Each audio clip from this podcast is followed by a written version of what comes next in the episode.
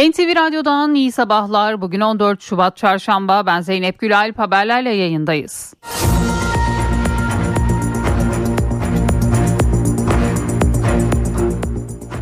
Erzincan'ın İliç ilçesindeki altın madeni sahasında geniş bir bölgede toprak kayması meydana geldi. İhbar üzerine olay yerine çevre il ve ilçelerden çok sayıda arama kurtarma ekibi sevk edildi.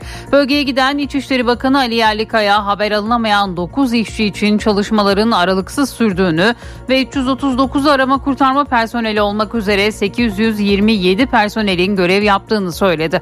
Olaya ilişkin adli soruşturma başlatıldı. Toprak kayması sonucu akan malzemenin Fırat Nehri'ne ulaşmaması için tüm önlemlerin alındığı bildirildi. Cumhurbaşkanlığı İletişim Başkanlığı Dezenformasyonla Mücadele Merkezi Erzincan'daki maden ocağında meydana gelen heyelanda göçük altında kalan işçi sayısının resmi rakamların kat ve kat üzerinde olduğu iddialarını yalanladı. Heyelanın ardından yapılan sayımda maden sahasında çalışan 667 kişiden 9'una ulaşılamadığının altı çizildi. Kayıp işçilerle ilgili arama kurtarma çalışmalarının devam ettiği vurgulandı. Resmi kurum ve yetkililerin dışında yapılan açıklamalara itibar edilmemesi gerektiği belirtildi. Antalya'da pazartesi akşamı başlayan sağanak seli beraberinde getirdi. Kentte çok sayıda araç suya gömüldü. Ev ve araçlarında mahsur kalanlar itfaiye ekipleri tarafından kurtarıldı. Su basan alt geçitteki bir otomobilde ise bir kişinin cansız bedenine ulaşıldı. Muratpaşa, Kepez ve Konyaaltı ilçelerinde okullar bugün için tatil edildi.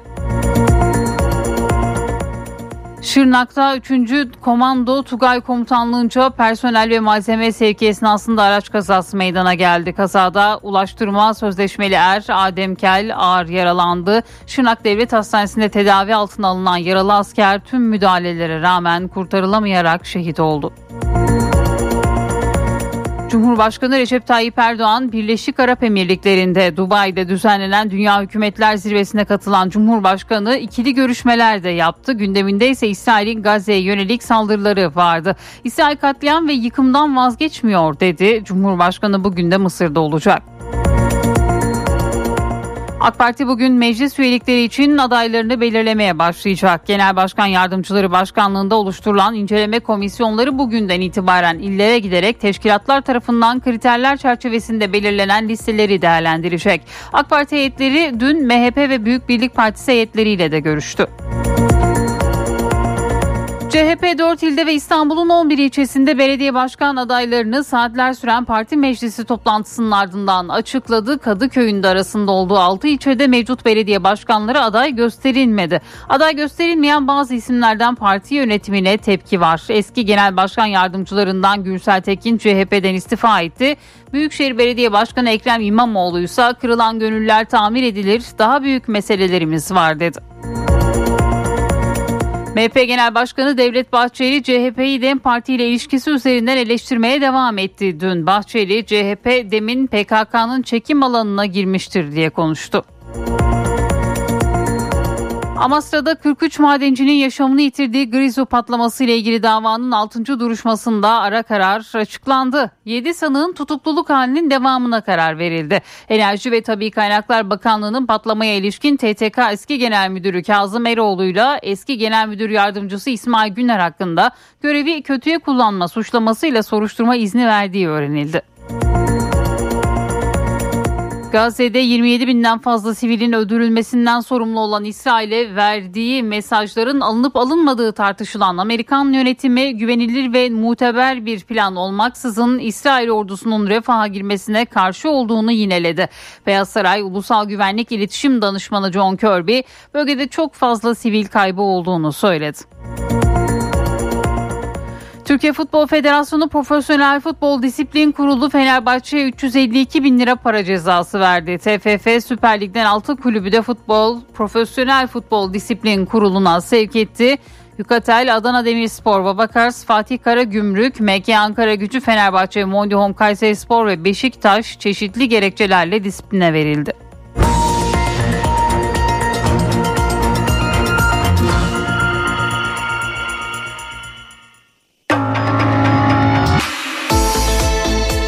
İşe giderken gazetelerin gündemi.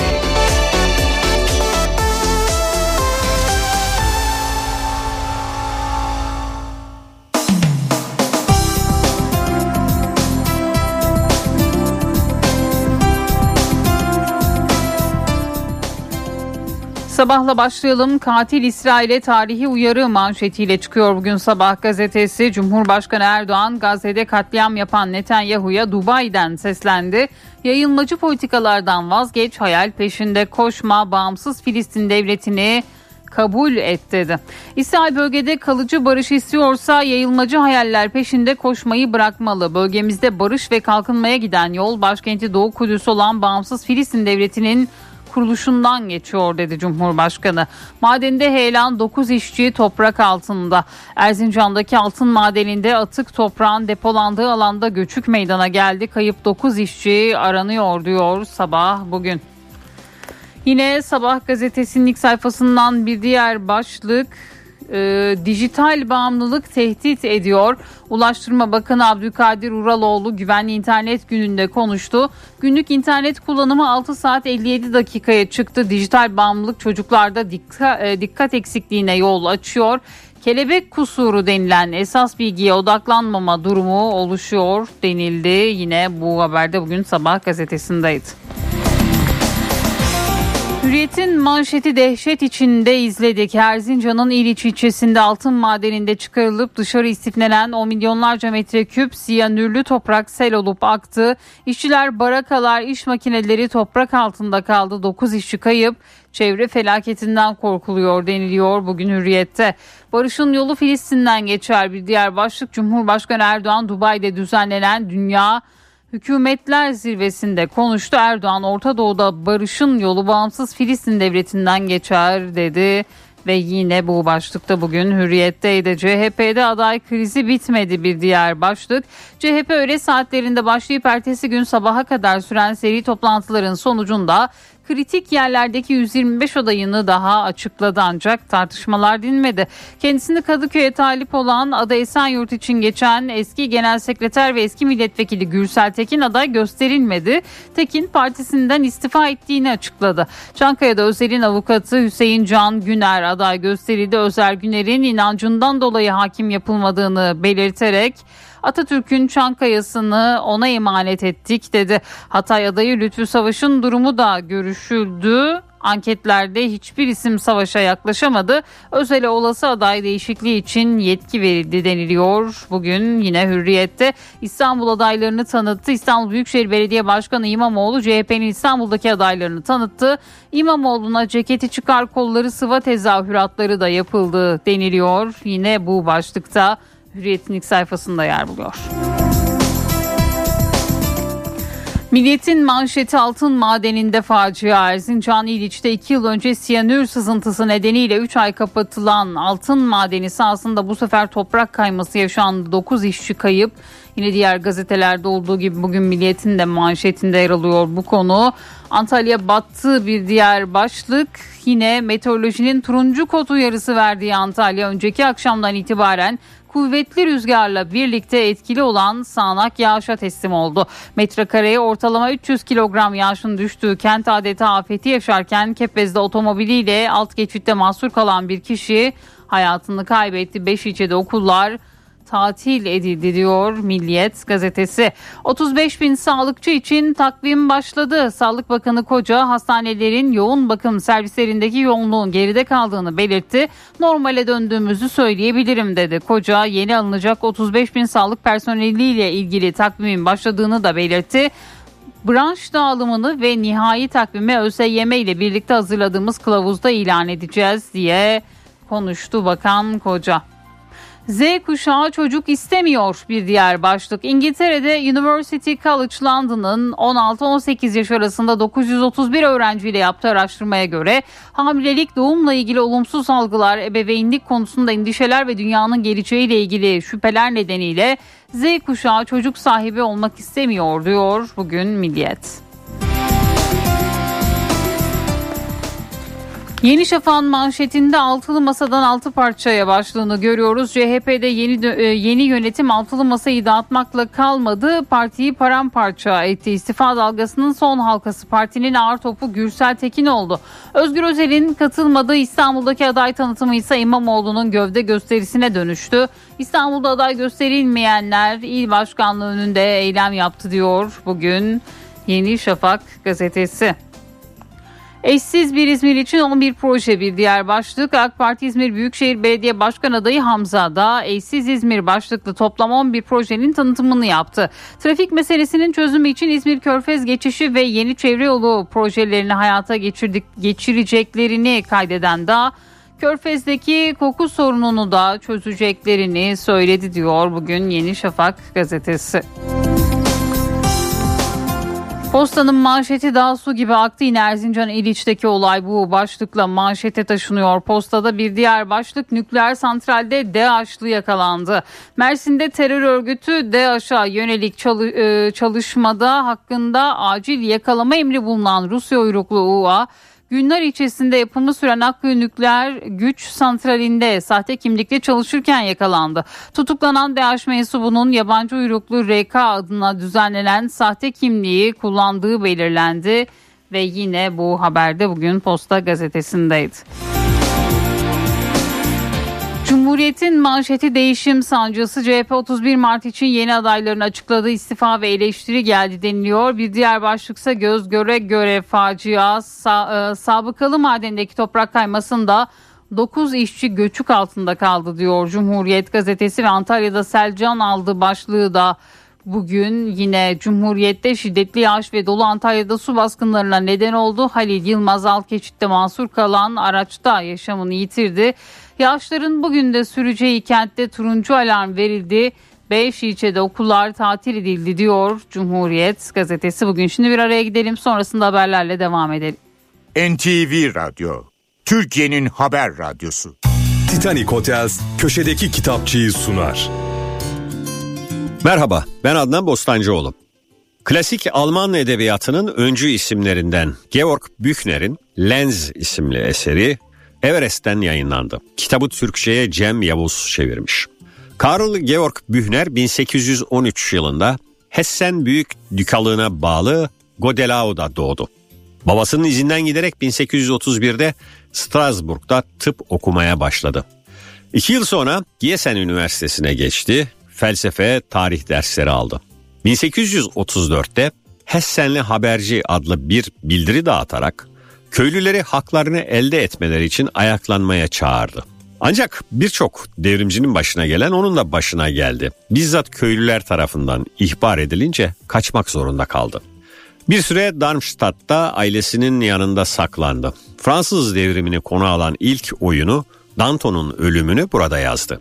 1835'te Strasbourg'a kaçtı. 2 yıl sonra 1837'de henüz 24 yaşındayken Zürih'te öldü. Birçokları Büchner'in 20. yüzyıl Alman tiyatrosunun temellerini attığını kabul eder. Alman romantizminin aksine yapıtlarında insanları toplumsal, tarihsel ve psikolojik boyutları ile ele alır. 1836'da yazmaya başladığı fakat yarıda kalan oyunu Wojciech sonradan Alban Berg tarafından opera olarak bestelendi. Bugün bahsini ettiğimiz Lenz, 1751-1792 yılları arasında yaşamış şair ve yazar Jakob Michael Reinhold Lenz'in hayatından bir kesiti konu almakta. Lenz, çılgınca saplantılardan kurtulmak üzere perişan bir halde Vosges dağlarına sığınır ve 3 haftalığına papaz Oberlin'in misafiri olur. Muhtemelen şizofreniden mustarip Lenz'i misafir ettiği süre boyunca şairin ruh halini ayrıntılarıyla kayda alan Oberlin'in günlüğü, Büchner'in Lenz isimli eserine ilham kaynağı olur. Bu arada son derece fırtınalı bir hayatın sonunda akıl sağlığını tamamen yitiren Lenz'in 1792 tarihinde Moskova'da bir sokakta ölü bulunduğunu ve gömüldüğü yerin bilinmediğini de belirtelim. Kitaba dönersek, Büchner'in tek esini papaz Oberlin'in günlüğü değil, öte yandan Göte'nin Yaşamımdan Şiir ve Hakikat isimli eseri de Büchner'e yol göstermiş. Nitekim kitapta bahtsız şairle ilgili bölümler de yer almakta. Konuyu şaşırtıcı bir anekdotla bitirelim. Çağımızın büyük yazarlarından Nobel Edebiyat Ödüllü Elias Canetti, Büchner'in 22 yaşındayken yazdığı Lenz'i okuyunca şöyle diyor: "Yazmış olmakla o denli gurur duyduğum körleşme gözümde korkunç biçimde küçülüverdi." Herkese iyi okumalar, hoşça kalın. Titanic Hotels köşedeki kitapçıyı sundu. Türkiye'nin aküsü ileriye götürür. Yiğit Akü yol durumunu sunar. Karayolları Genel Müdürlüğü duyurdu. Zonguldak Devrek yolunun 4-5. kilometrelerinde ve Çanakkale-Çan yolunun 15-18. kilometrelerinde yol bakım çalışmaları yapıldığından ulaşım kontrollü olarak sağlanıyor. Sürücüler dikkatli seyretmeli. Yiğit Akü yol durumunu sundu.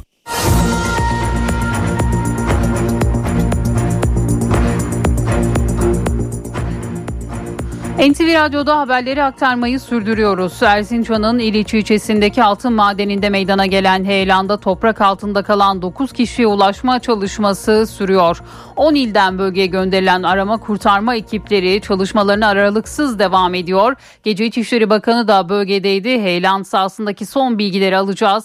Bölge temsilcisi Nizamettin Kaplan anlatıyor. Öncelikle Siyanür iddiasıyla başlayalım. O konuda açıklama Erzincan valisinden geldi ve bunun kesinlikle doğru olmadığını söyledi. Dün gece itibariyle yaptığı açıklamada. Bölgedeki çalışmalara gelince burada yoğun bir çalışma var. Dün saat 14.28 itibariyle toprak kayması olmuştu ve o saatten itibaren de bölgede çok sayıda ekibin çalışması devam ediyor. Gece boyunca da bu çalışmalar sürdü. Bölge genelinde 900'e yakın ekip var ve bunların yaklaşık 400'ü arama kurtarma ekibi. Diğerleri de farklı görevlerde çalışmalar yürüten ekipler. Gece İçişleri Bakanı Ali Yerlikaya da bölgeye geldi ve göçük sahasında incelemelerde bulunduktan sonra açıklamalar yaptı. Ve olayı ayrıntılı bir şekilde anlattı. Olayın nasıl meydana geldiği ve sonrasında neler olduğu konusunda bilgiler paylaştı. Bakan Yerlikaya, cevherin konumlandırıldığı yığının linç alanından yamaç üzerinde önce kayma ve sonra çok hızlı akma şeklinde bir kütle hareketi meydana geldiğini belirtti. Ve sonra şu cümleleri kullandı. Hareket yaklaşık 200 metre yüksekliğe sahip bir yamaç boyunca oldu. Kayan kütlenin toplam hacminin şimdilik hesaplarda 10 milyon metreküp olduğu, bu kütlenin de yaklaşık 800 metre kadar hareket ettiği ve hareket hızının da ortalama saniyede 10 metre olduğu öngörülüyor dedi Bakan Yerlikaya yaptığı açıklamada. Ve olayın ilk dakikalarından itibaren bölgeye birçok kentten ekiplerin geldiğini, birçok bölge müdürünün burada görevlendirildiğini, yine sahadaki çalışmaları koordine etmek üzere İçişleri ve Enerji ve Tabi Kaynaklar Bakanlığı'ndan bakan yardımcılarının bölgeye geldiğini, yine üst düzey yöneticilerle birlikte burada görev yaptığını belirtti. Sahadaki çalışmalarla ilgili de biraz bilgi vermek gerekirse şu anda AFAD, JAK, Türk Silahlı Kuvvetleri, Emniyet Genel Müdürlüğü, madenciler ve sivil toplum kuruluşlarından oluşan 339'u arama kurtarma personeli olmak üzere toplam 827 personel görev yapıyor. Yine bölgede ayrıca 562 araç, 5 drone, 2 kimyasal, biyolojik ve radyoaktif nükleer aracın yani KBRN aracının da bulunduğunu belirtelim. Yine 5 metale duyarlı radar cihazı ve 5 kurtarma köpeğiyle birlikte arama kurtarma çalışmaları sürüyor. Ancak şu ana kadar 9 işçiye ulaşılabilmiş değil. O bilgiyi de paylaşalım. Yine bölgede yeni gelişebilecek bir kaymayı izlemek hem de göçük altındaki işçilerin araçların saptanabilmesi amacıyla mobil takip sistemleri ve yer radar gibi ekipmanlar da bölgede bulunduruluyor. AFAD koordinasyonunda yine üniversitelerden gelen bilim insanlarının da bölgenin önceki ve güncel haritalarını kullanarak stabil alanları tespit ettiğini söyleyelim. Bu alanlara izleme cihazları yerleştirilmeye başlandı. Bakanın verdiği bilgiyi böyle paylaşalım.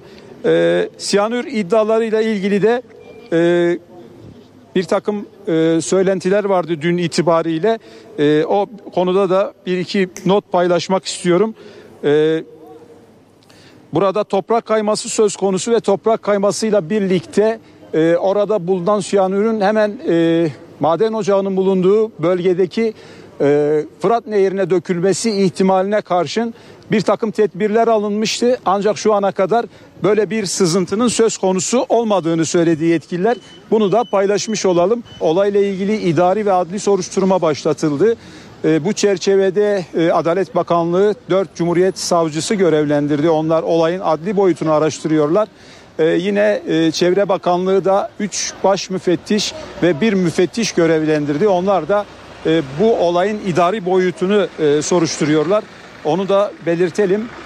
Geçmiş yıllarda aslında bu maden işletmesiyle ilgili bir sıkıntı olmuştu. Neydi o sıkıntı? 2022 yılında Siyanür sızıntısı haberleriyle gündeme gelmişti burası.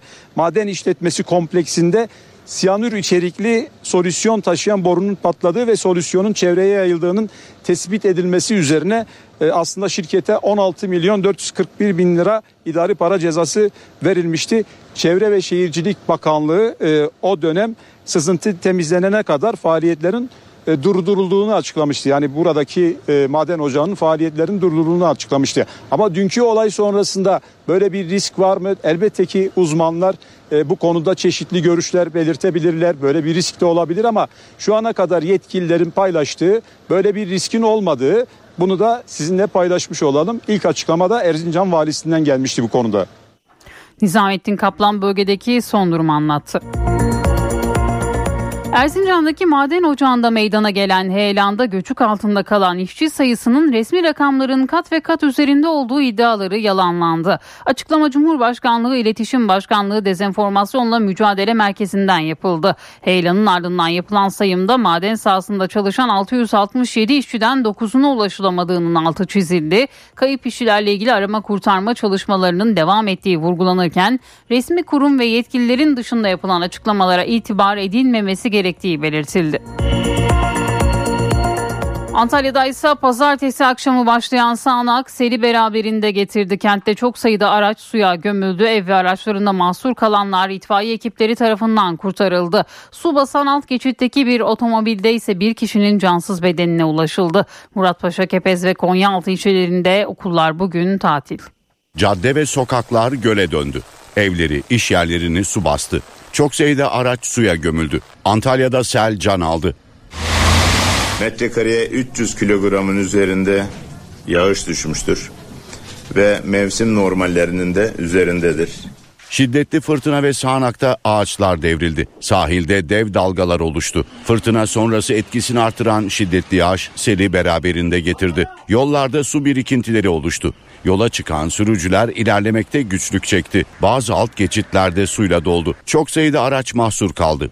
Kepez'de Gıyasettin Keyhüsrev alt geçidindeki su birikintisinde kalan otomobildeki bir kişinin cansız bedenine ulaşıldı. Göle dönen yollarda birçok araç suya gömüldü, bazıları sürüklendi.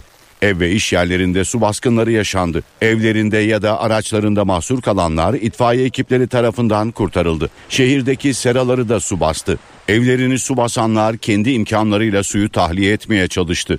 Ayağımıza su değdi, uyandık, ıslandık, bir kalktık ki evin içi her taraf su içinde. Beyaz eşyamdan, yatağımdan her şeyim ıslanmış, çöp olmuş yani. Motokuryelerin trafiğe çıkması yasaklandı. Sağanak hava ulaşımını da engelledi. Antalya Spor kafilesini taşıyan uçak Antalya Havalimanı yerine Gazipaşa Havalimanı'na inebildi. İçişleri Bakanı Ali Yerlikaya bölgedeki durumla ilgili açıklama yaptı.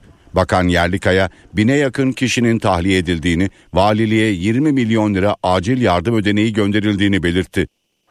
Şırnak'ta meydana gelen araç kazası sonucu bir asker şehit oldu. Konuya ilişkin açıklama Milli Savunma Bakanlığı'ndan geldi. 3. Komando Tugay Komutanlığı'nca personel ve malzeme sevki esnasında araç kazası oldu. Kazada ulaştırma sözleşmeli er Adem Kel ağır yaralandı. Şırnak Devlet Hastanesi'nde tedavi altına alınan yaralı asker tüm müdahalelere rağmen kurtarılamayarak şehit oldu. Açıklamada bizleri derin bir acı ve üzüntüye boğan bu olayda hayatını kaybeden aziz şehidimize Allah'tan rahmet, kederli ailesine, Türk Silahlı Kuvvetleri ile asil milletimize başsağlığı ve sabır dileriz ifadesine yer verildi. Terörle mücadele operasyonları yurt içi ve sınır ötesinde sürüyor. Suriye'nin kuzeyi ve Diyarbakır'da düzenlenen operasyonlarda 7 terörist etkisiz hale getirildi.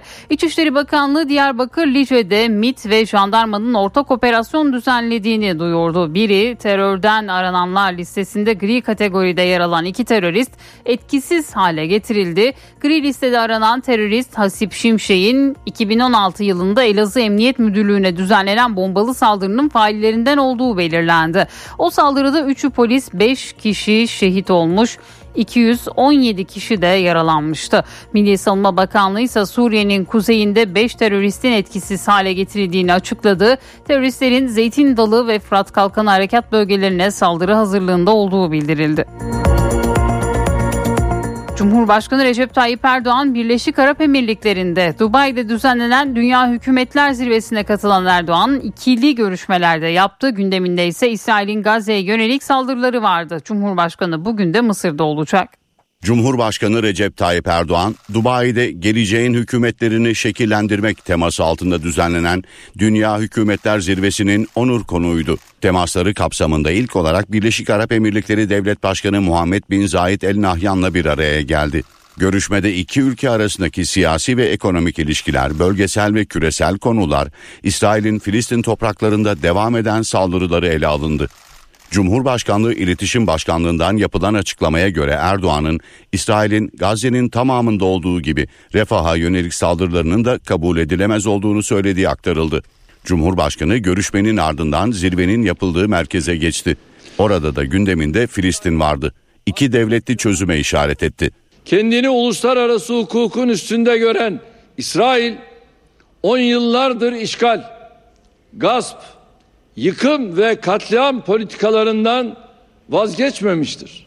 1967 sınırlarında başkenti Doğu Kudüs olan bağımsız, egemen ve coğrafi bütünlüğe sahip bir Filistin devleti vücut bulmadan atılan her adım yarım kalacak, sorun çözüme kavuşturulmuş olmayacaktır. Cumhurbaşkanı tüm ülkeleri Birleşmiş Milletler Filistinli Mülteciler Ajansı'na sahip çıkmaya da çağırdı. Birleşmiş Milletler Filistinli Mülteciler Ajansı'na yönelik dozu artan itibar suikastlerini de esefle karşıladığımızı belirtmek isterim. Vicdan sahibi tüm ülkeleri Ürdün, Suriye, Lübnan ve işgal altındaki Filistin topraklarında yaşayan 6 milyon mülteci için can damarı olan ajansa sahip çıkmaya davet ediyorum. Erdoğan zirvenin ardından ikili temaslarda bulundu. Görüştüğü liderler arasında Libya Ulusal Birlik Hükümeti Başbakanı Abdülhamit Dibeybe ile Irak Kürt Bölgesel Yönetimi Başkanı Mesrur Barzani de vardı.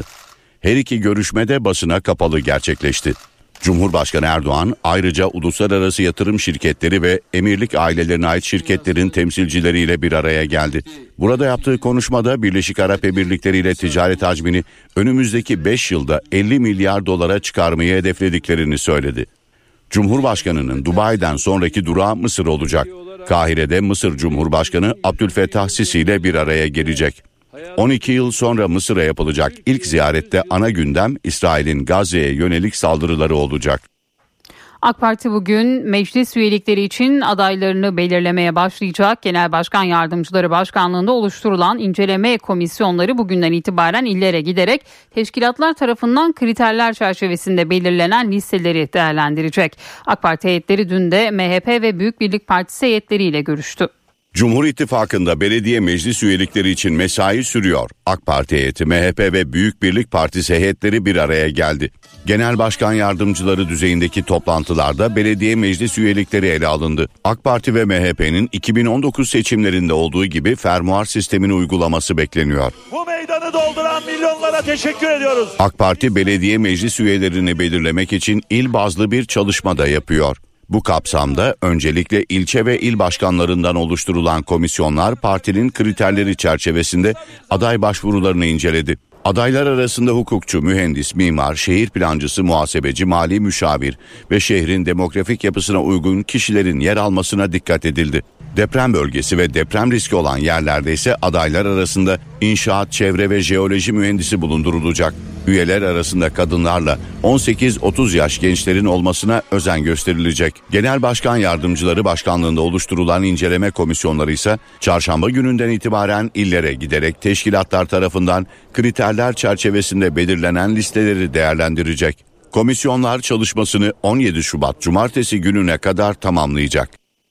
CHP 4 ilde ve İstanbul'un 11 ilçesinde belediye başkan adaylarını saatler süren parti meclisi toplantısının ardından açıklamıştı. Kadıköy'ün de arasında olduğu 6 ilçede mevcut belediye başkanları aday gösterilmedi. Aday gösterilmeyen bazı isimlerden parti yönetimine tepki var. Eski genel başkan yardımcılarından Gürsel Tekin CHP'den istifa etti. Listelerde kendilerine yer bulamayan Adana'nın Çukurova ve Seyhan belediye başkanları da parti yönetimini eleştirerek istifa etti. İstanbul Büyükşehir Belediye Başkanı Ekrem İmamoğlu ise kırılan gönüller tamir edilir, daha büyük meselelerimiz var dedi. Hepinizi sevgiyle, saygıyla selamlıyoruz. Hoş geldiniz, safalar getirdiniz. Cumhuriyet Halk Partisi'nin İstanbul'da 39 ilçe için belediye başkan adayı belli oldu. Haliç Kongre Merkezi'nde aday tanıtım toplantısı yapıldı. Yeni adaylar belirlenirken yapılan tercihler CHP içinde tartışmalara neden oldu. Aday tanıtım toplantısı öncesinde eski genel sekreter ve genel başkan yardımcılarından Gürsel Tekin, partide liyakatin kalmadığını söyleyerek CHP'den istifa etti. Tekin, CHP'nin Atatürkçü ve sosyal demokrat bir parti kimliğinden uzaklaştığını söyledi. CHP'de iktidar mücadelesi yerine parti içi mücadele yürütüldüğünü öne sürdü. Gürsel Tekin, CHP, emekçilerin haklarının yok sayıldığı, ahbap çavuş, eş, dost, akraba ilişkilerinin her düzeyde belirleyici olduğu bir yapı haline dönüşmüştür dedi. CHP yönetimine tepki İstanbul'daki aday tanıtım toplantısında da sürdü. Bazı mevcut başkanların yeniden aday gösterilmemesi salonda protesto edildi. Büyükşehir Belediye Başkanı Ekrem İmamoğlu, kırılan gönüller onarılır dedi. 3 gün sonra yaralar sarılır ve yola çıkılır. İstanbul'da daha büyük meselemiz var. İstanbul seçimi A kişisi B kişisi seçimi değil. Ekrem İmamoğlu 2019'daki yenilenen İstanbul seçimlerine atıfla ceketini çıkarttı. Kollarını sıvadı, salondakileri de ceket çıkarmaya davet etti. İstanbul hazır mı? Bu kardeşiniz size söz veriyor. Bu şehirde kimsenin inancına, kimsenin siyasi düşüncesine, kimsenin yaşam tarzına bakmadan, ayrımcılık yapmadan adil ve özgür bir kent. Bu şehir herkesin şehri. Sarıyer'de 3 dönemdir belediye başkanlığı yapan Şükrü Genc'in yerine Mustafa Oktay Aksu, Avcılar'da ise Turan Hançerli'nin yerine Utku Caner Çaykara seçim yarışına girecek. Kadıköy'de Şerdil Dara Odabaşı yerine Mesut Kösedağ, Bakırköy'de Bülent Kerimoğlu yerine Ayşegül Ovalıoğlu, Esenyurt'ta Kemal Deniz Bozkurt yerine Ali Gökmen aday gösterildi. CHP 39 ilçeden 4'ünde kadın başkan adaylarıyla yarışacak.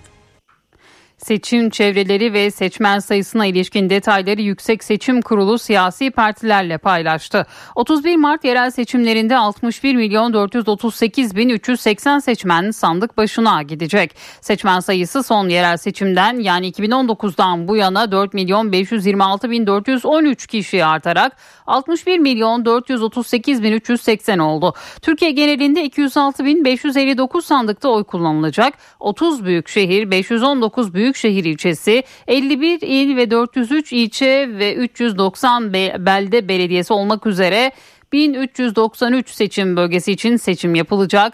İl genel meclis üyeliği seçim çevresi sayısı ise 452. NTV Radyo.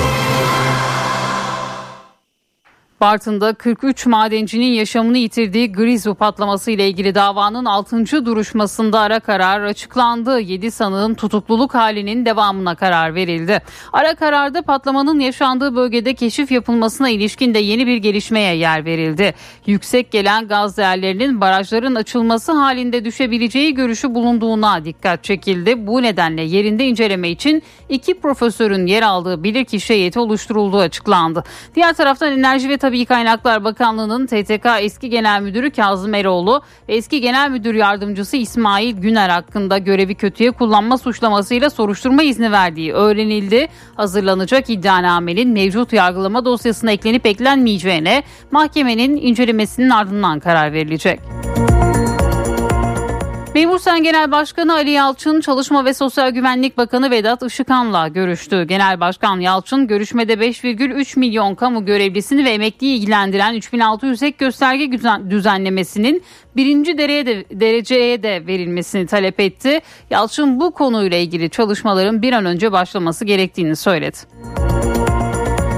İstanbul Arnavutköy'de bir genç asansörü tamir etmek isterken duvarla asansör arasında sıkıştı. 17 yaşındaki genç olay yerinde hayatını kaybetti. Arnavutköy Deliklikaya mahallesindeki sanayi sitesinde bulunan iş anında iddiaya göre bir iş yerinin asansörü bozuldu. 17 yaşındaki Arda G asansörü tamir etmek için asansör boşluğuna girdi. O sırada asansörle duvar arasına sıkıştı.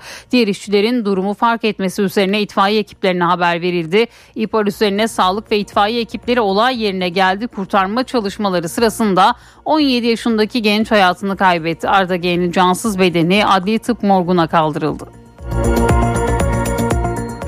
İsrail ordusu Hamas'ın Gazze sorumlusu Yahya Sinvar'ın Hamas tünellerinde çekilmiş ilk görüntülerini paylaştı. Videonun 7 Ekim saldırısından 3 gün sonra kaydedildiği belirtildi. Diğer taraftan Birleşmiş Milletler ise Refah'a düzenlenecek bir operasyonun Filistinli siviller için felaket olacağı uyarısında bulundu. Amerika Birleşik Devletleri Savunma Bakanı Lloyd Austin, mesane kanseri tedavisi gördüğü hastaneden taburcu edildi. Pentagon'dan yapılan açıklamaya göre Austin evine gönderildi. Savunma Bakanı'nın görevlerini yerine getirmeye devam edeceği vurgulandı. Ancak doktorların tavsiyesi üzerine evden çalışmaya devam edeceği belirtildi. Austin'e geçen yıl prostat kanseri teşhisi konulmuş, 22 Aralık'ta operasyon geçirmişti. Savunma Bakanı'nın Biden yönetimi ve bakanlık yetkililerini bilgilendirmemesi tepkiye yol açmıştı.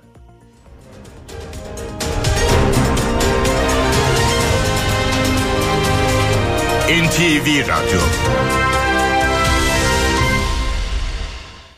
HDI Sigorta İstanbul'un yol durumunu sunar.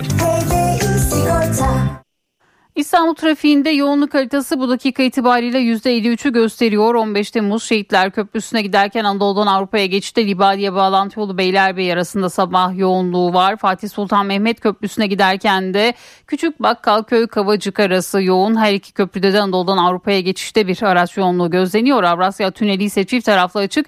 Avrupa yakasına gelindiğinde yoğunluk E5'te Avcılar'dan, Tem'de ise Bahçeşehir'den başlıyor. Yolda olanlara iyi yolculuklar diliyoruz.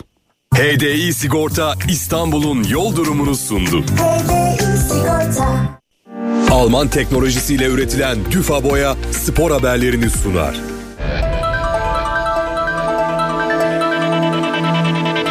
Rıza Kayaalp güreş tarihine geçmek için çıktığı finalde minderden mağlup ayrıldı. 13. Avrupa Şampiyonluğunu ilan ederek rekor kırmayı hedefleyen milli sporcu Rus rakibine tuş oldu.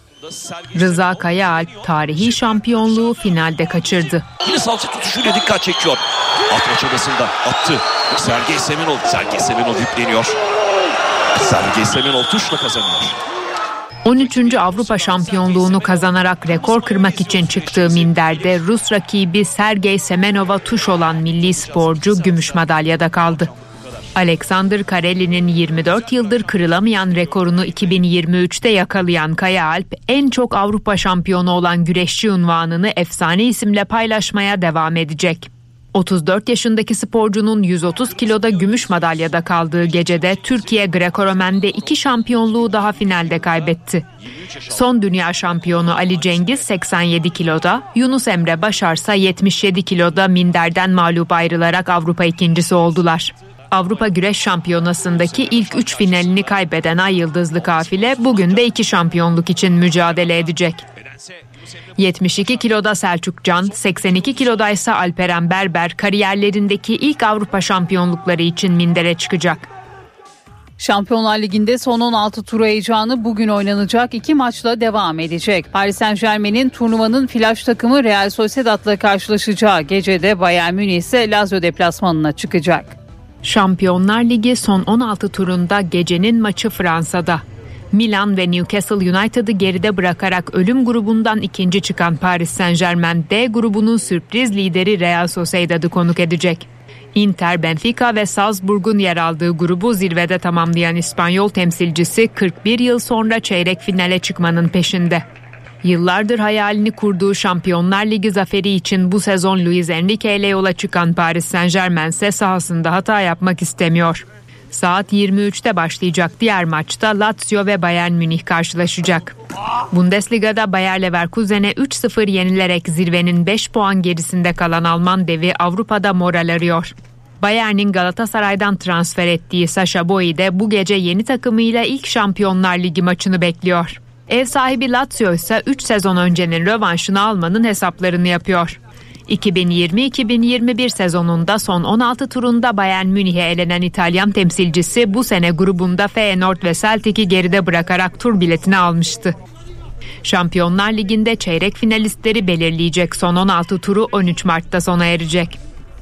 Basketbolda İNG Türkiye Kupası'nın ilk yarı finalistleri belli oldu. Anadolu Efes sahasında Manisa Büyükşehir Belediyesi'ni 94'e 85 yenerek adını yarı finale yazdırdı. Lacivert Beyazlıların sıradaki rakibi ise Pınar Karşıyaka. İzmir temsilcisi sahasında Galatasaray Ekmas'ı 88'e 72 yenerek yarı finalde Anadolu Efes'le eşleşti. İNG Türkiye Kupası'ndaki diğer yarı finalistler bugün oynanacak Beşiktaş Emlak Jet, Bahçeşehir Koleji ve Ali Ağa Petkimspor Fenerbahçe Beko maçları ardından belli olacak. Dörtlü final heyecanı ise 16-18 Şubat tarihlerinde Konya'da yaşanacak. Alman teknolojisiyle üretilen zemin boyası Düfa Boya spor haberlerini sundu. Saat 8 Türkiye ve Dünya gündeminde bu saate kadar öne çıkan başlıklara bir haber turuyla bakacağız.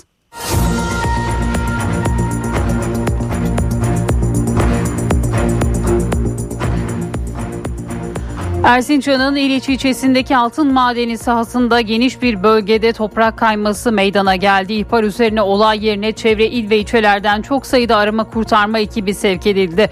Bölgeye giden İçişleri Bakanı Ali Yerlikaya haber alınamayan 9 işçi için çalışmaların aralıksız sürdüğünü ve 339'u arama kurtarma personeli olmak üzere 827 personelin görev yaptığını söyledi. Olaya ilişkin adli soruşturma başladığı, toprak kayması sonucu akan malzemenin Fırat Nehri'ne ulaşmaması için tüm önlemlerin alındığı bildirildi. Cumhurbaşkanlığı İletişim Başkanlığı Dezenformasyonla Mücadele Merkezi Erzincan'daki maden ocağında meydana gelen heyelanda göçük altında kalan işçi sayısının resmi rakamların kat ve kat üzerinde olduğu iddialarını yalanladı. Heyelanın ardından yapılan sayımda maden sahasında çalışan 667 işçiden 9'una ulaşılamadığının altı çizildi. Kayıp işçilerle ilgili arama kurtarma çalışmalarının devam ettiği vurgulandı. Resmi kurum ve yetkililerin dışında yapılan açıklamalara itibar edilmemesi gerektiği belirtildi. Antalya'da pazartesi akşamı başlayan sağanak seli beraberinde getirdi. Kentte çok sayıda araç suya gömüldü. Ev ve araçlarında mahsur kalanlar itfaiye ekipleri tarafından kurtarıldı. Su basan alt geçitteki bir otomobilde ise bir kişinin cansız bedenine ulaşıldı. Muratpaşa, Kepez ve Konyaaltı ilçelerinde okullar bugün tatil.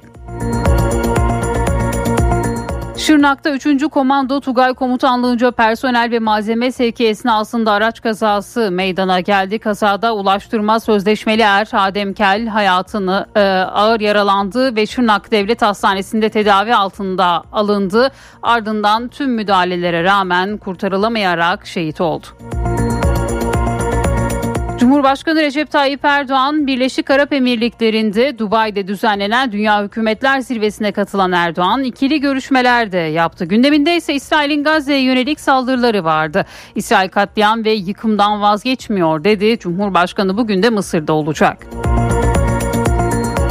AK Parti bugün meclis üyelikleri için adaylarını belirlemeye başlayacak. Genel Başkan Yardımcıları Başkanlığında oluşturulan inceleme komisyonları bugünden itibaren illere giderek teşkilatlar tarafından kriterler çerçevesinde belirlenen listeleri değerlendirecek. AK Parti heyetleri dün de MHP ve Büyük Birlik Partisi heyetleriyle görüştü. CHP 4 ilde ve İstanbul'un 11 ilçesinde belediye başkan adaylarını saatler süren parti meclisi toplantısının ardından açıklamıştı. Kadıköy'ün de arasında olduğu 6 ilçede mevcut belediye başkanları aday gösterilmedi. Aday gösterilmeyen bazı isimlerden parti yönetimine de tepki var. Eski genel başkan yardımcılarından Gürsel Tekin CHP'den istifa etti. Büyükşehir Belediye Başkanı Ekrem İmamoğlu ise kırılan gönüller tamir edilir, daha büyük meselelerimiz var dedi. MHP Genel Başkanı Devlet Bahçeli CHP'yi DEM Parti ile ilişkisi üzerinden eleştirmeye devam etti. Bahçeli, CHP DEM'in PKK'nın çekim alanına girmiştir diye konuştu. Amasra'da 43 madencinin yaşamını yitirdiği Grizu patlaması ile ilgili davanın 6. duruşmasında ara karar açıklandı. 7 sanığın tutukluluk halinin devamına karar verildi. Enerji ve Tabii Kaynaklar Bakanlığı'nın patlamaya ilişkin TTK eski genel müdürü Kazım Eroğlu'yla eski genel müdür yardımcısı İsmail Güner hakkında görevi kötüye kullanma suçlamasıyla soruşturma izni verdiği öğrenildi. Gazze'de 27 binden fazla sivilin öldürülmesinden sorumlu olan İsrail'e verdiği mesajların alınıp alınmadığı tartışılan Amerikan yönetimi güvenilir ve muteber bir plan olmaksızın İsrail ordusunun Refah'a girmesine karşı olduğunu yineledi. Beyaz Saray Ulusal Güvenlik İletişim Danışmanı John Kirby bölgede çok fazla sivil kaybı olduğunu söyledi. Türkiye Futbol Federasyonu Profesyonel Futbol Disiplin Kurulu Fenerbahçe'ye 352 bin lira para cezası verdi. TFF Süper Lig'den 6 kulübü de Profesyonel Futbol Disiplin Kurulu'na sevk etti. Yukatel, Adana Demirspor, Babakars, Fatih Karagümrük, MK Ankara Gücü, Fenerbahçe, Mondihom, Kayserispor ve Beşiktaş çeşitli gerekçelerle disipline verildi.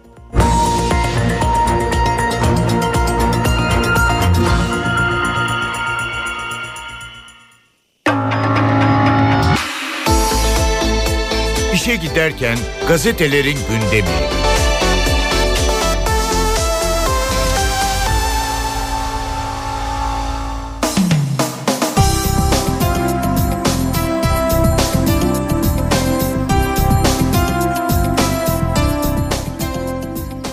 Sabahla başlıyoruz. Katil İsrail'e tarihi uyarı manşetiyle çıkıyor bugün Sabah gazetesi. Cumhurbaşkanı Erdoğan, Gazze'de katliam yapan Netanyahu'ya Dubai'den seslendi. Yayılmacı politikalardan vazgeç, hayal peşinde koşma, bağımsız Filistin devletini kabul et dedi. İsrail bölgede kalıcı barış istiyorsa yayılmacı hayaller peşinde koşmayı bırakmalı. Bölgemizde barış ve kalkınmaya giden yol başkenti Doğu Kudüs olan bağımsız Filistin devletinin kuruluşundan geçiyor. Daha fazla kan dökülmeden Gazze'deki katliamı bir an önce durdurmalıyız. İsrail'in acımasız politikaları tüm dünyada antisemitizmi körüklüyor. Barışın tesisi için garantörlük üstlenmeye hazırız dedi Cumhurbaşkanı Erdoğan Dubai'de onur konuğu olarak katıldığı Dünya Hükümetler Zirvesi'nde. Bir diğer başlıkla devam edelim yine Sabah gazetesinden. Madende heyelan, 9 işçi toprak altında. Erzincan'daki altın madeninde atık toprağın depolandığı alanda göçük meydana geldi. Kayıp 9 işçi aranıyor. İliç ilçesindeki Anagold Madencilik Şirketi'ne ait altın madeninde öğle saatlerinde heyelan oldu. Atıl durumdaki tonlarca toprak maden sahasının geçiş güzergahına aktı.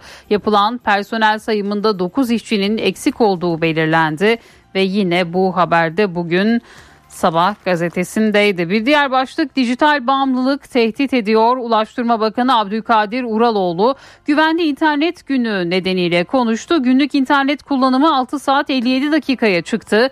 Dijital bağımlılık çocuklarda dikkat eksikliğine yol açıyor.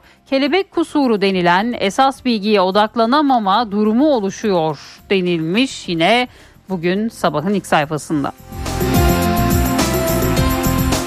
Hürriyet'in manşeti dehşet içinde izledik. Erzincan'ın İliç ilçesinde altın madeninden çıkarılıp dışarı istiflenen 10 milyonlarca metreküp siyanürlü toprak sel olup aktı. İşçiler, barakalar, iş makineleri toprak altında kaldı. 9 işçi kayıp. Çevre felaketinden korkuluyor. Anagold madenciliğe ait sahada önce göçük ardından toprak kayması meydana geldi. Altın madeninden çıkarılıp dışarı istiflenen 10 milyonlarca metreküp toprak yağmurun da etkisiyle yumuşayınca tepelerden aşağı nehir gibi aktı. İşçilerin barakaları, iş makineleri ve o sırada toprakları istifleyen işçiler akan toprağın altında kaldı. İlk belirlemelere göre 9 işçi kayboldu diyor Hürriyet gazetesi. Barış'ın yolu Filistin'den geçer. Yine Cumhurbaşkanı Erdoğan'ın açıklamaları bu başlık altında toplanıyor Hürriyet'te. CHP'de aday krizi bitmedi diyor Hürriyet gazetesi.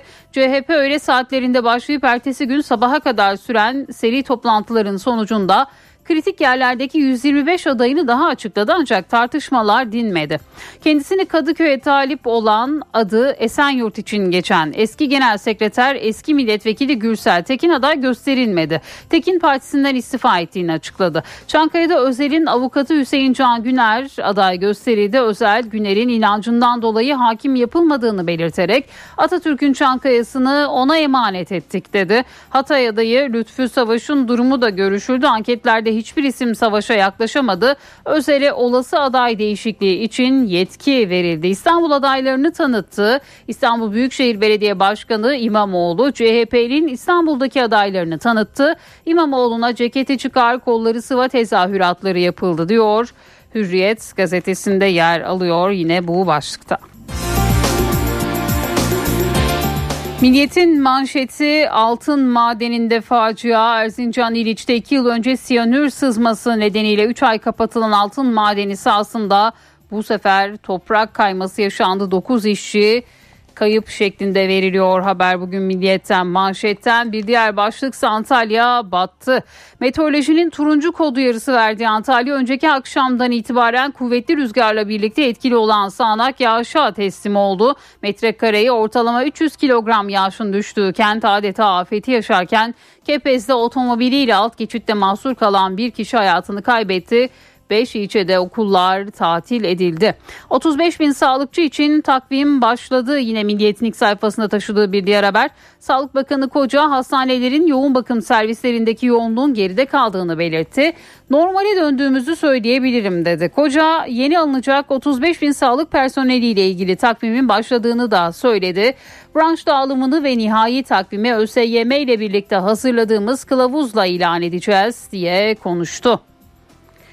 Yine Milliyet'in ilk sayfasından bir diğer başlık Z kuşağı çocuk istemiyor. İngiltere'de University College London'ın 16-18 yaş aralığında 931 öğrenciyle yaptığı araştırmaya göre hamilelik, doğumla ilgili olumsuz algılar, ebeveynlik konusunda endişeler ve dünyanın geleceğiyle ilgili şüpheler nedeniyle Z kuşağı çocuk sahibi olmak istemiyor deniliyor Milliyet'in ilk sayfasında. Yeni Şafak'ın manşeti altılı masadan 6 parçaya. CHP'de yeni yönetim altılı masayı dağıtmakla kalmadı, partiyi paramparça etti. İstifa dalgasının son halkası partinin ağır topu Gürsel Tekin oldu. Özgür Özel'in katılmadığı İstanbul'daki aday tanıtımı ise İmamoğlu'nun gövde gösterisine dönüştü. İstanbul'da aday gösterilmeyenler il başkanlığı önünde eylem yaptı diyor Yeni Şafak gazetesi bugün. Eşsiz İzmir için 11 proje bir diğer haber. Yine Yeni Şafak'tan AK Parti İzmir Büyükşehir Belediye Başkan adayı Hamza Ada, Eşsiz İzmir başlıklı toplam 11 projenin tanıtımını yaptı. Trafik meselesinin çözümü için İzmir Körfez geçişi ve yeni çevre yolu projelerini hayata geçireceklerini kaydeden Da, Körfez'deki koku sorununu da çözeceklerini söyledi diyor Yeni Şafak bugün. Posta'nın manşetinde dağ su gibi aktı. Yine Erzincan'da yaşanan olay bu manşette duyuruluyor Posta'dan. Bir diğer başlıksa nükleer santralde DEAŞ'lı yakalandı.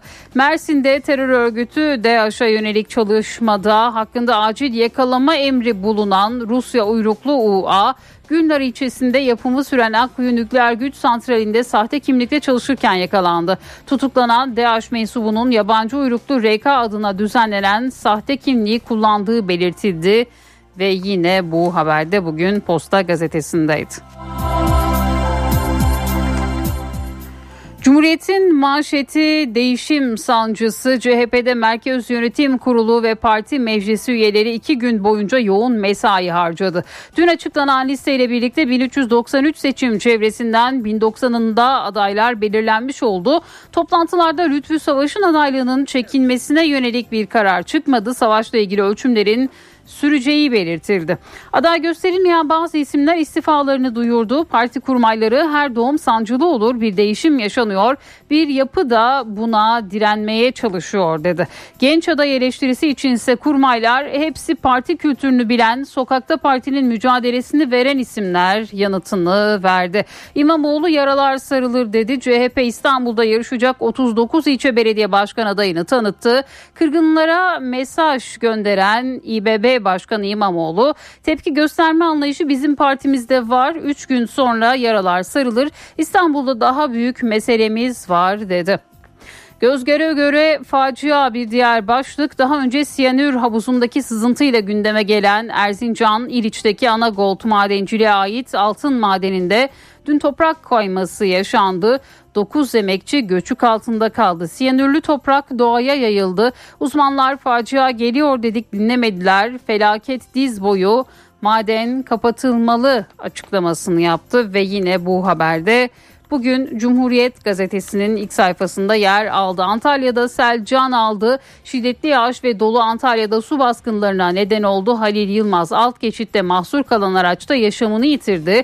Yağışların bugün de süreceği kentte turuncu alarm verildi. 5 ilçede ise okullar bugün tatil edildi diyor Cumhuriyet gazetesi. NTV Radyo. Evdeki Hesap. Profesör Murat Ferman hafta içi her gün ekonomideki güncel gelişmeleri NTV Radyo dinleyicileri için yorumluyor. Günaydın Sayın Ferman, mikrofon sizde. Zeynep Hanım günaydın, iyi bir gün, iyi yayınlar diliyorum. Önce dünyadaki gelişmelerden bahsedelim. Amerika Birleşik Devletleri'nde beklenen enflasyon verisi dün açıklandı.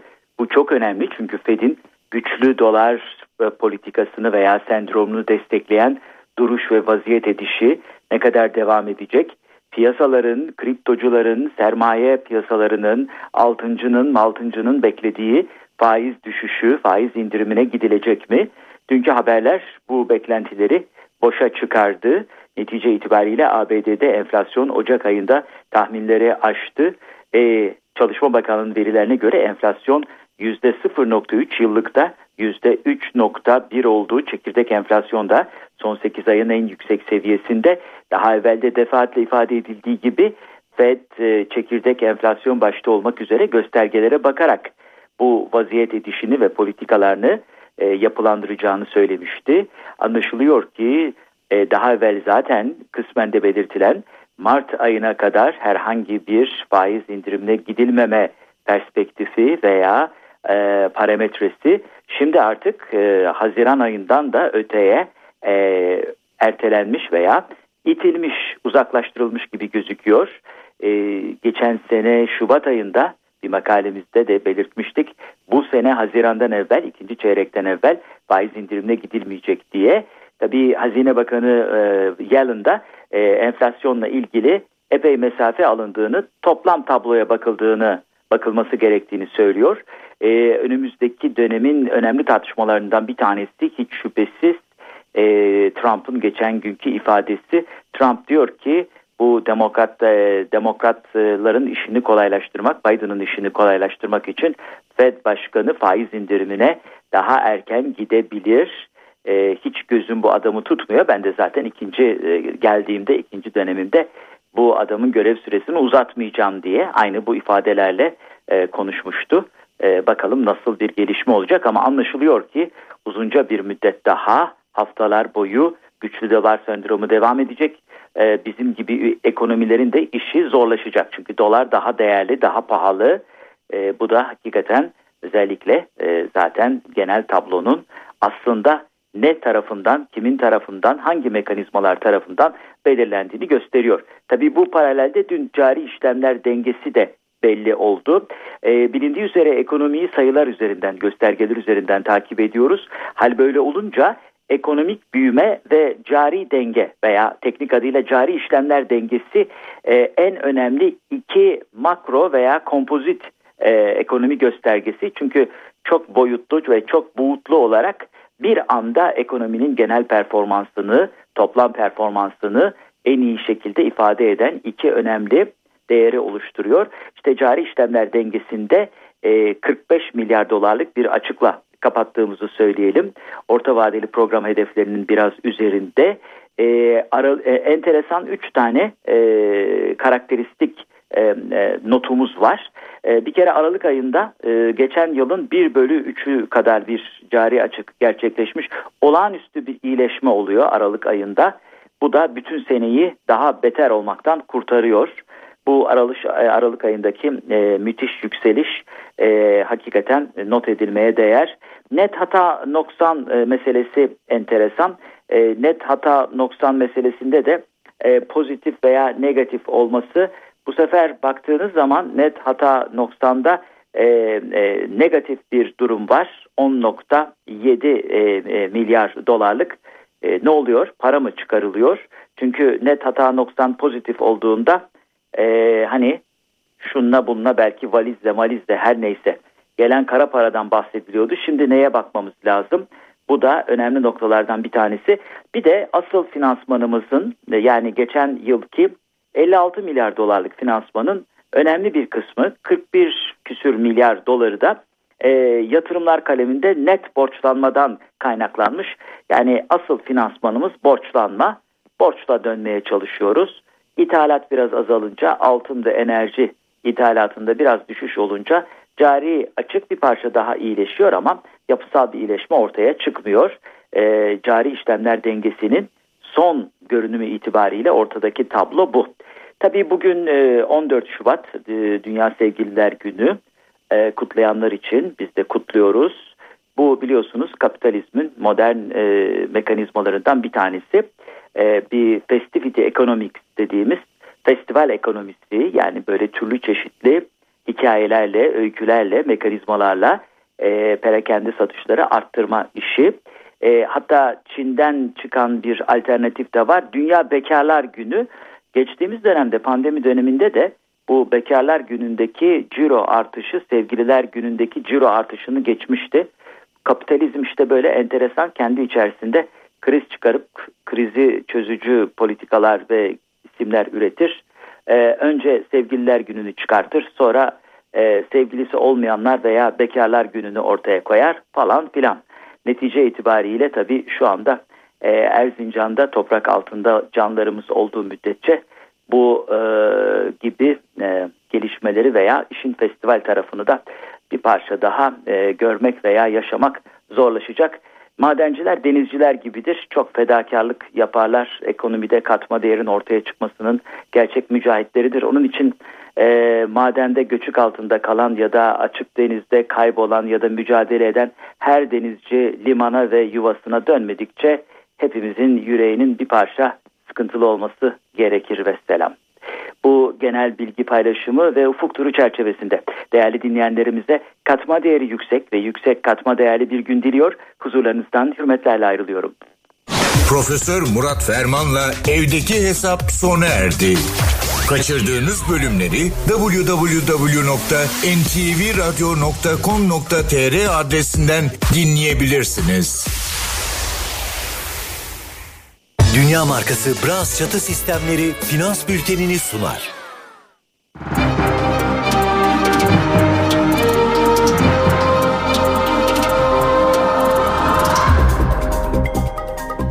Borsa İstanbul Yüz Endeksi 8.994 seviyelerinde, dolar 30.73, euro 32.95'ten işlem görüyor. Euro dolar paritesi 1.07. Altının onzu 1992 dolar. Kapalı çarşıda gram altın 1968, çeyrek altın 3.338 liradan satılıyor. Brent petrolün varil fiyatı ise 82 dolar.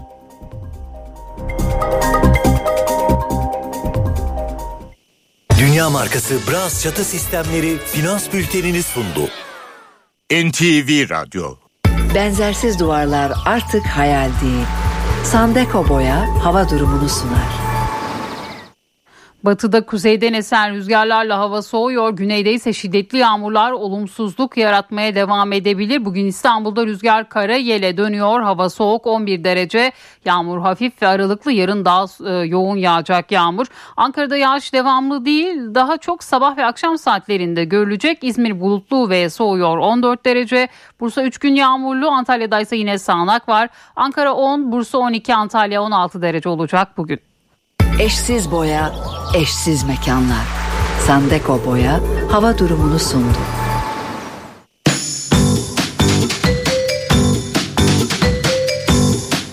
Dil Yaresi. Hazırlayan ve sunan Levent Dönmez.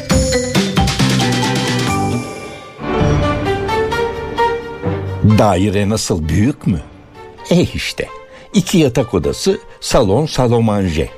Evet, yanlış söylenen bir sözcük daha. Salomanje, yemek odası demek. Genellikle az önceki örnekte olduğu gibi salon sözcüğüyle birlikte kullanılır. Ama doğrusu salon, salamanje. Salon sözcüğünün hemen ardından geldiği için olsa gerek aynen devam edilir. Salon, salamanje ya da salamanje diye. İkisi de değil. Doğru söylenişi salamanje, salon, salamanje. Ama salona girmeden önce ev dışında giydiğimiz palto, manto ve benzeri giysilerimizi nereye koyarız? Fortmantoya mı, portmantoya mı? Siz eminim ki doğrusunu biliyorsunuzdur ama fortmanto şeklinde yanlış söyleyenler de azınlıkta değil. Fransızca kökenli bu sözcüğün doğru söylenişi de portmanto. Paltonu portmantoya bıraksaydın ya. Evde bir dolabımız daha var. Giysi dolabı. Sonuçta dolap olduğu varsayılarak gardolap denilen dolap. Yazık ki böyle bir sözcük de yok. Dilimize gene Fransızcadan girmiş. Gardırop. Ne olur şu elbiselerini gardıroba kaldır. Yine evimizde, özellikle elektrik devresinde akım çok güçlü olduğunda eriyerek güvenliği sağlayan, kazayı önleyen nesne veya düzen. Neydi? Sigorta. Ancak bu sözcüğün de G yerine K getirip sigorta şeklinde söylenişi de çok yaygın. Üstelik hayatımızda başkaca sigortalar da var. Hayat sigortası, sağlık sigortası, trafik sigortası ama sigortası değil. Gözden geçirdiğimiz sözcükleri şöyle bir hatırlayalım. Salamanje, portmanto, gardırop ve sigorta. Hepinize güvenlik dolu günler. Dil Yaresi hafta içi her gün NTV Radyo'da.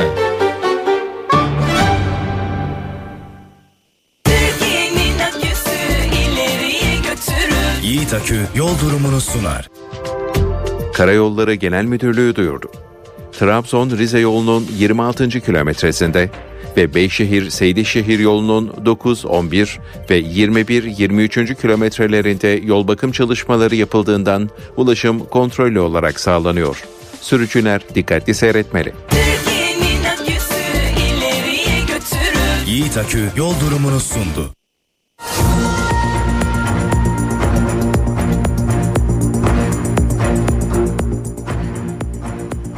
NTV Radyo'da haberleri aktarmayı sürdürüyoruz. NTV ekipleri Erzincan'ın İliç ilçesinde altın madeninde meydana gelen heyelanda toprak altında 9 kişi kaldı ve ulaşılmaya çalışılıyor.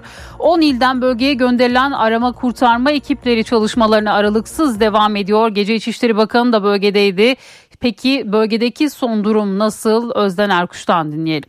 Son açıklama İçişleri Bakanı'ndan birkaç saat önce gelmişti, saat 03 sularında. Onun ardından yeni bir resmi açıklama yapılmadı ama tabii gün ışımasıyla birlikte İliç'teki maden sahasında, Çöpler Maden Sahası'nda Anagolt Madencilik İşletmesi önündeki hareketliliğin arttığını söylemek gerekir.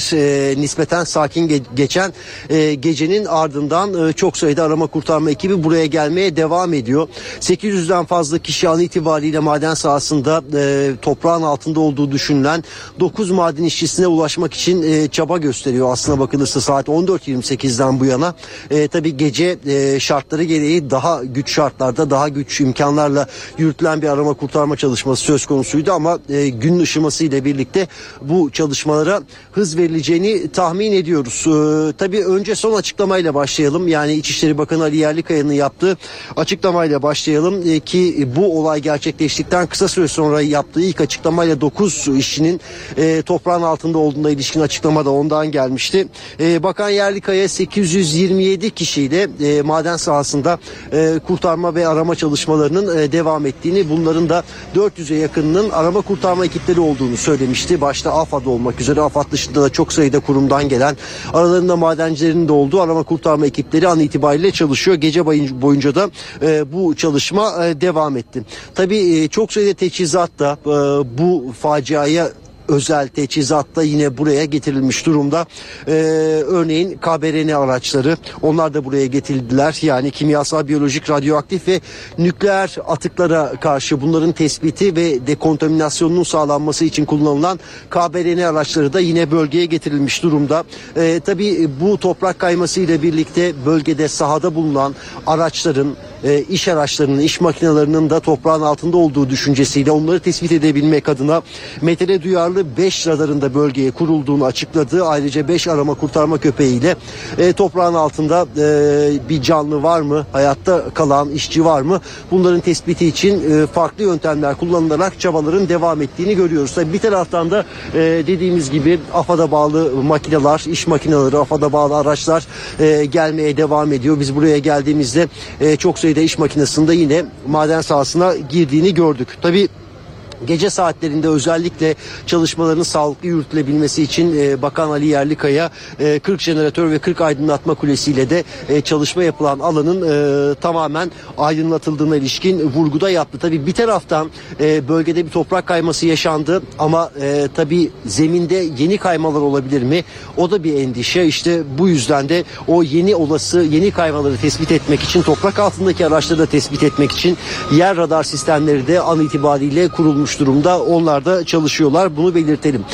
Tabii 9 işçiye ulaşmak için zamana karşı yarış devam ediyor. 18 saat geride kaldı ve geçen her dakika, geride kalan her saat onlara canlı ulaşma umutlarının da azalması anlamına geliyor. Yani zamana karşı yarışta devam ediyor bir taraftan ama bir yandan da bu olay nasıl gerçekleşti? Herhangi bir ihmal var mı? Herhangi bir eksiklik var mı? Bunlarla ilgili de hem adli hem de idari soruşturmaların devam ettiği bilgisinde paylaşmak gerekir. Adalet Bakanı Yılmaz Tunç yaptı açıklamayı dün akşam saatlerinde o da ve İliç Cumhuriyet Başsavcılığı'nca adli soruşturma başlatıldığı ve 4 Cumhuriyet Savcısının görevlendirildiğini söyledi. Onlar da sahadaki çalışmalarına devam ediyorlar. Tabii herhangi bir eksiklik tespitine ilişkin delil toplama çalışmaları da elbette uzmanlar eşliğinde sürecek. Öte yandan idari soruşturma da devam ediyor. Bu çerçevede müfettiş görevlendirildi. Çalışma ve Sosyal Güvenlik Bakanı Vedat Işıkhan yaptı açıklamayı ve kazayı araştırmak için bölgeye 3 baş müfettişte bir müfettişin gönderildiğini belirtti. Onların da ya mesailerine başladıklarını ya da kısa süre içerisinde başlayacaklarını belirtelim. Bu maden sahası, İliç'teki bu maden sahası su kaynaklarına çok yakın. Hemen çok yakınımızda bir HES var, hidroelektrik santrali var. Aynı zamanda sulama içinde kullanılıyor.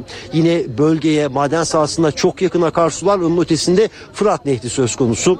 Tabii altın madenciliğinde kullanılan siyanür, o siyanürün bu toprak kayması ile birlikte o su kaynaklarına erişimi, o noktaya kadar ulaşması elbette bir çevre felaketini de beraberinde getirebilecek bir risk. İşte bu riskle ilgili endişeler devam ederken tabii bu risk gerçekleşti mi gerçekleşmedi mi sorusu da yetkililere sorulmaya devam ediyor. Bu konuyla ilgili açıklama açıkçası öncelikli olarak Erzincan valisinden geldi. Erzincan valisi de Hamza Aydoğdu da maden ocağındaki toprak kaymasına ilişkin yaptığı açıklamada siyanür iddialarına ilişkin şu anda bir sızma söz konusu değil. Olsa bunu biz size açıklarız. Fırat Nehri'ne sızma söz konusu değil ifadesini kullandı. Ama tabii bunun tespiti için bölgedeki su kaynaklarından numunelerin alınması gerekiyor. Bu çerçevede Çevre Şehircilik ve İklim Değişikliği Bakanlığı'ndan yetkililerin bizi buraya Erzincan'a getiren uçakta olduğunu belirtmek gerekir. Yani onlar da ekiplerle birlikte burada maden sahasında çalışmaya başladılar. Deli ve Su İşleri'ne bağlı ekipler az önce maden sahasına girdiler. Yani bölgedeki sularla ilgili bir sıkıntı var mı yok mu? Bununla ilgili elbette numuneler alınacak ve bunlarla ilgili bir tetkik de yapılacak. Bu da son derece önemli. Tabii bu maden sahası çok da uzun olmayan bir süre önce 2022 yılında siyanür sızıntısı haberiyle gündeme gelmişti. Bunu da hatırlatmak gerekiyor. Maden maden işletmesi kompleksinde siyanür içerikli solüsyon taşıyan borunun patladığı ve solüsyonun çevreye yayıldığı tespitinin ardından 16 milyon liralık bir idari para cezası verilmiş ve o dönemde de tüm bu kirlenme temizlerine kadar madenin faaliyetleri durdurulmuştu. Bunu da hatırlatmak gerekiyor ama dediğimiz gibi şu ana kadar resmi ağızlardan siyanür nedeniyle herhangi çevredeki su kaynaklarında bir tespitin yapılmadığını fakat bu konuyla ilgili çalışmalarında sürdüğünü belirtmek gerekir. Özden Erkuş bölgedeki son durumu anlattı. AK Parti bugün meclis üyelikleri için adaylarını belirlemeye başlayacak. Genel Başkan Yardımcıları Başkanlığında oluşturulan inceleme komisyonları bugünden itibaren illere giderek teşkilatlar tarafından kriterler çerçevesinde belirlenen listeleri değerlendirecek. AK Parti heyetleri dün MHP ve Büyük Birlik Partisi heyetleriyle de görüştü. Cumhur İttifakı'nda belediye meclis üyelikleri için mesai sürüyor. AK Parti heyeti, MHP ve Büyük Birlik Partisi heyetleri bir araya geldi. Genel Başkan Yardımcıları düzeyindeki toplantılarda belediye meclis üyelikleri ele alındı. AK Parti ve MHP'nin 2019 seçimlerinde olduğu gibi fermuar sistemini uygulaması bekleniyor. Bu meydanı dolduran milyonlara teşekkür ediyoruz. AK Parti belediye meclis üyelerini belirlemek için il bazlı bir çalışma da yapıyor. Bu kapsamda öncelikle ilçe ve il başkanlarından oluşturulan komisyonlar partinin kriterleri çerçevesinde aday başvurularını inceledi. Adaylar arasında hukukçu, mühendis, mimar, şehir plancısı, muhasebeci, mali müşavir ve şehrin demografik yapısına uygun kişilerin yer almasına dikkat edildi. Deprem bölgesi ve deprem riski olan yerlerde ise adaylar arasında inşaat, çevre ve jeoloji mühendisi bulundurulacak. Üyeler arasında kadınlarla 18-30 yaş gençlerin olmasına özen gösterilecek. Genel Başkan Yardımcıları Başkanlığında oluşturulan inceleme komisyonları ise çarşamba gününden itibaren illere giderek teşkilatlar tarafından kriterler çerçevesinde belirlenen listeleri değerlendirecek. Komisyonlar çalışmasını 17 Şubat Cumartesi gününe kadar tamamlayacak. CHP 4 ilde ve İstanbul'un 11 ilçesinde belediye başkan adaylarını saatler süren parti meclisi toplantısının ardından açıklamıştı. Kadıköy'ün de arasında olduğu 6 ilçede mevcut belediye başkanları aday gösterilmedi. Aday gösterilmeyen bazı isimlerden parti yönetimine tepki var. Eski genel başkan yardımcılarından Gürsel Tekin CHP'den istifa etti. Listelerde kendilerine yer bulamayan Adana'nın Çukurova ve Seyhan belediye başkanları da parti yönetimini eleştirerek istifa etti. İstanbul Büyükşehir Belediye Başkanı Ekrem İmamoğlu'ysa kırılan gönüller tamir edilir, daha büyük meselelerimiz var dedi. Hepinizi sevgiyle saygıyla selamlıyoruz. Hoş geldiniz, safalar getirdiniz. Cumhuriyet Halk Partisi'nin İstanbul'da 39 ilçe için belediye başkan adayı belli oldu. Haliç Kongre Merkezi'nde aday tanıtım toplantısı yapıldı. Yeni adaylar belirlenirken yapılan tercihler CHP içinde tartışmalara neden oldu. Aday tanıtım toplantısı öncesinde eski genel sekreter ve genel başkan yardımcılarından Gürsel Tekin, partide liyakatin kalmadığını söyleyerek CHP'den istifa etti. Tekin, CHP'nin Atatürkçü ve sosyal demokrat bir parti kimliğinden uzaklaştığını söyledi. CHP'de iktidar mücadelesi yerine parti içi mücadele yürütüldüğünü öne sürdü. Gürsel Tekin, CHP, emekçilerin haklarının yok sayıldığı, ahbap çavuş, eş, dost, akraba ilişkilerinin her düzeyde belirleyici olduğu bir yapı haline dönüşmüştür dedi. CHP yönetimine tepki İstanbul'daki aday tanıtım toplantısında da sürdü. Bazı mevcut başkanların yeniden aday gösterilmemesi salonda protesto edildi. Büyükşehir Belediye Başkanı Ekrem İmamoğlu, kırılan gönüller onarılır dedi. 3 gün sonra yaralar sarılır ve yola çıkılır. İstanbul'da daha büyük meselemiz var. İstanbul seçimi A kişisi B kişisi seçimi değil. Ekrem İmamoğlu 2019'daki yenilenen İstanbul seçimlerine atıfla ceketini çıkarttı. Kollarını sıvadı, salondakileri de ceket çıkarmaya davet etti. İstanbul hazır mı? Bu kardeşiniz size söz veriyor. Bu şehirde kimsenin inancına, kimsenin siyasi düşüncesine, kimsenin yaşam tarzına bakmadan, ayrımcılık yapmadan adil ve özgür bir kent. Bu şehir herkesin şehri. Sarıyer'de 3 dönemdir belediye başkanlığı yapan Şükrü Genç'in yerine Mustafa Oktay Aksu, Avcılar'da ise Turan Hançerli'nin yerine Utku Caner Çaykara seçim yarışına girecek. Kadıköy'de Şerdil Dara Odabaşı yerine Mesut Kösedağ, Bakırköy'de Bülent Kerimoğlu yerine Ayşegül Ovalıoğlu, Esenyurt'ta Kemal Deniz Bozkurt yerine Ali Gökmen aday gösterildi. CHP 39 ilçeden 4'ünde kadın başkan adaylarıyla yarışacak. AK Parti'nin İstanbul Büyükşehir Belediye Başkan adayı Murat Kurum seçim çalışmalarına devam ediyor. Kurum 13 Şubat Dünya Radyo Günü kapsamında radyo çalışanlarıyla bir araya geldi. İstanbul'da gördüğü sorunlara dikkat çeken Kurum radyo çalışanlarıyla ilgili projelerini de anlattı. İstanbul'da 5 yılda kentsel dönüşüm durmuştur. Yeşil alan üretimi durmuştur. Ulaşım yatırımları durmuştur. AK Parti İstanbul Büyükşehir Belediye Başkan adayı Murat Kurum Taksim'de radyo çalışanlarıyla buluştu. Radyo yayınlarına katılan dinleyicilerin şikayetleri ve taleplerini takip ettiğini söyledi. Onların dertlerini dinleyen bir taraf olarak, onlara kulak veren bir kardeşleri olarak her zaman onların sorunlarını çözmek için gayret gösterme tarafında oluyoruz. Ne yazık ki bu manada son 5 yılda İstanbul'da hemşehrilerimize kulak kabartan, onların dertleriyle dertlenen, o dertlere çare olmak için gayret gösteren bir başkanları da olmadı. Kurum radyo çalışanları için İspark, toplu ulaşım, belediye tesisleri gibi alanlarda kullanım kolaylığı sağlayacak çalışmalar yapacaklarını belirtti. Murat Kurum, eski İstanbul Büyükşehir Belediye Başkanı Kadir Topbaş'ın vefatının 3. yılında Fatih Camii'nde düzenlenen mevlide katıldı. İnşallah 31 Mart akşamı Kadir abimizden aldığımız bayrağı çok daha yukarılara taşıyarak biz de bu mücadeleyi sonuna kadar devam edeceğiz. Et fiyatları yeni yılla birlikte artmaya başladı. Fiyat 40 günde 60 lira zamlandı. Bir yıl öncesine göre ise 2,5 katına yükseldi. Kasaplar yükselişin sürebileceğini, önlem alınmasını istiyor. Karkas et fiyatı 40 günde 60 lira arttı. Et ve Süt Kurumu kırmızı et fiyatlarını kontrol etmek için ithalata devam ediyor. Ancak buna rağmen iç piyasada fiyatlar yerinde durmuyor. Yılbaşında 260 lira olan dana karkas et fiyatı 310 liraya yükseldi. Fiyat bir yılda 2,5 kat arttı. Geçen sene Ocak ayında 2023 Ocak ayında karkas fiyatı 130 liraydı. Kuzu karkas fiyatımız da 142 liraydı.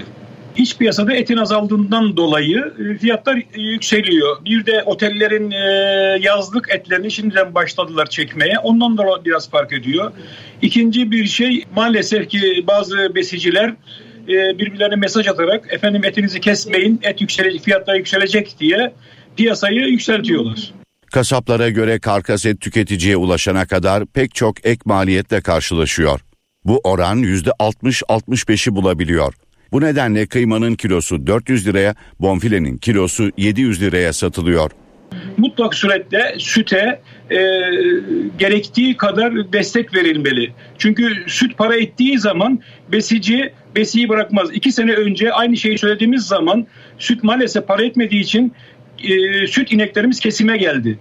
Ondan dolayı ki bu sıkıntıyı yaşamaya devam ediyoruz. Süt eğer para ettiği zaman biz tahmin ediyoruz ki hayvancılık biraz daha besi fazlalaşacak.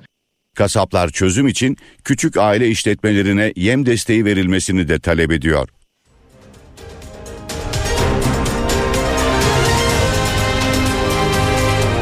NTV Radyo. HDI Sigorta İstanbul'un yol durumunu sunar. HDI Sigorta. İstanbul'da trafikte yoğunluk haritası bu dakika itibariyle %56'yı gösteriyor. 15 Temmuz Şehitler Köprüsü'ne giderken Anadolu'dan Avrupa'ya geçişte Rivadiye bağlantı yolu Beylerbeyi arasında sabah yoğunluğu var. Fatih Sultan Mehmet Köprüsü'ne giderken de Çakmak Köprü Kavacık arasında bir yoğunluk gözleniyor. Her iki köprüde de Anadolu'dan Avrupa'ya geçişte araç yoğunluğu var. Avrasya Tüneli ise çift taraflı açık. Avrupa yakasına gelindiğinde E5'te Avcılar Yenibosna arasında trafik var ama akıyor. Tem'de ise Esenyurt Altınşehir arasında sabah trafiği var. Yolda olanlara iyi yolculuklar. HDI Sigorta İstanbul'un yol durumunu sundu. HDI Sigorta.